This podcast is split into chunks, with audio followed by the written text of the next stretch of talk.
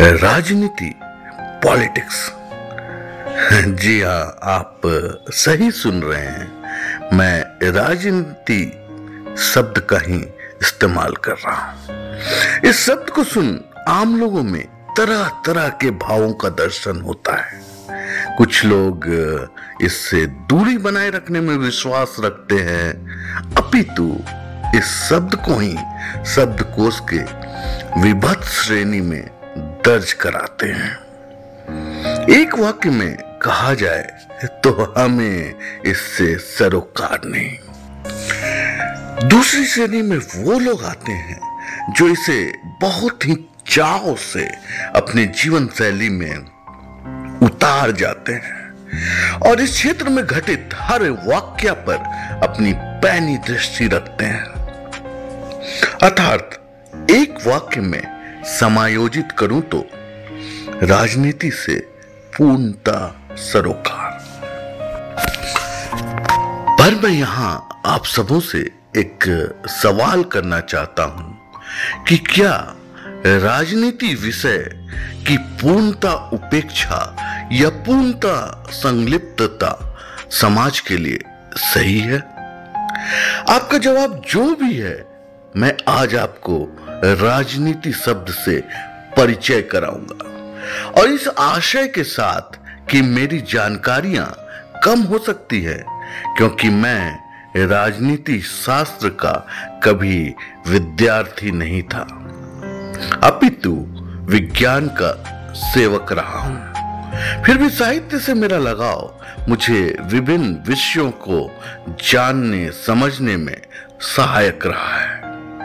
उससे पहले मैं अपने चिर परिचित अंदाज में आप सबों का नमन करता हूँ।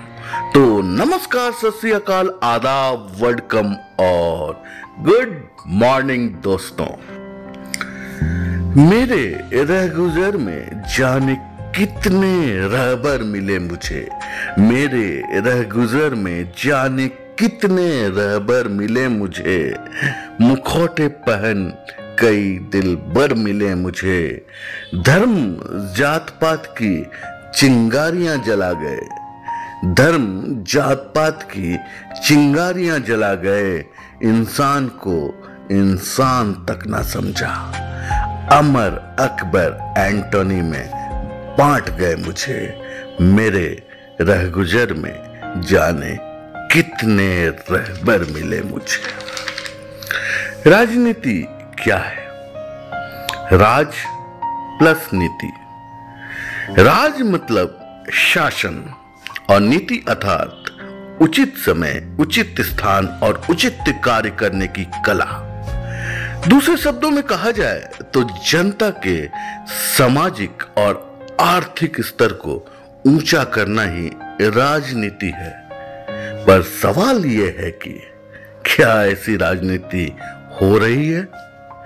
या केवल स्वार्थ की राजनीति हो रही है। आज के परिप्रेक्ष्य में देखा जाए तो राजनीति एक शब्द मात्र ही रह गया है। इसमें विद्वेश गंदगी का समावेश कुछ इस तरह से है, जैसे गंगा जी में गंदे नालों का समागम। और सब कुछ इस तरह ही चलता रहा तो जैसे गंगा जी की सफ़ाई का अभियान चलाया जा रहा है, वैसे ही राजनीति में एक अदद सफ़ाई अभियान की मूलभूत आवश्यकता देखी जा रही है। राजनीति आज की परिदृश्य में अच्छे लोगों, अच्छे विचारों से बहुत दूर जा रहा है। इसमें दबंग, बलशाली लोगों का बोलबाला है, जो अपने और अपने लोगों के हितों की रक्षा के लिए कहीं तक भी जा सकते अब मेरा दूसरा सवाल। क्या राजनीति से दूरी बनाकर केवल विवेचना करने से राजनीति स्वच्छ हो सकती है? तो मेरा जवाब है, बिल्कुल नहीं। आप राजनीति से दूर रहकर नहीं उसकी समझ रख, उसमें अपनी सहभागिता से, उसमें व्याप्त गंदगी को साफ़ कर सकते हैं और इस देश को एक उन्नत समाज बनाने में अपना योगदान दे सकते हैं। मैं हिंसा का कभी समर्थन नहीं करता, अहिंसा प्रेम में पूर्णतः विश्वास करता हूँ। पर जब बात अपनी आत्म सम्मान आत्मरक्षा पे आ जाए तो शस्त्र उठाना गुनाह नहीं। आज के परिदृश्य में कुछ राजनीतिक कचड़े तंत्र द्वारा हिंसात्मक रूप से साफ़ किए जा रहे हैं। चाहे वो एनकाउंटर हो या जेल की कार्रवाई हो। इसके कई पक्ष विपक्ष में तर्क हो सकते हैं, पर मेरा निजी ख्याल है कि हिंसा का जवाब हिंसा से ही हो सकता है। वहाँ प्रेम आपकी कमज़ोरी का प्रतीक माना जाएगा। महाभारत में भी कृष्णा ने अर्जुन को उसका कर्तव्य याद दिलाया था, जब वो अपनों से युद्ध करने को लेकर संशय की स्थिति में थे। यदि तुम धार्मिक युद्ध को नहीं लड़ोगे तो तुम अपने कर्तव्य में विफल हो जाओगे, अपनी प्रतिष्ठा खो दोगे और पाप के भागी बनोगे। लोग सदा तेरी अपकीर्ति की चर्चा करेंगे। सम्मानित व्यक्ति के लिए अपमान मृत्यु से बढ़कर होती है।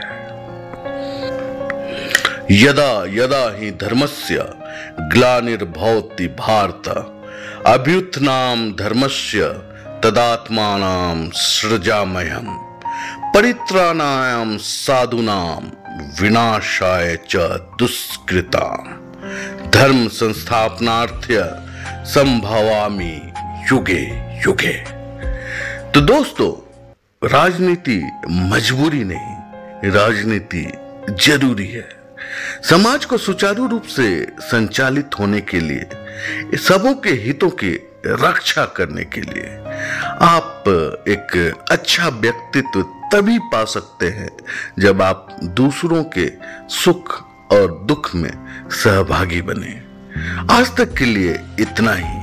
फिर किसी नवीन विषय पर आप सबों से मिलने की उम्मीद करते हुए इस पॉडकास्ट का पटाक्षेप करता हूँ। तब तक के लिए शुक्रिया। खुदा हाफिज। बाय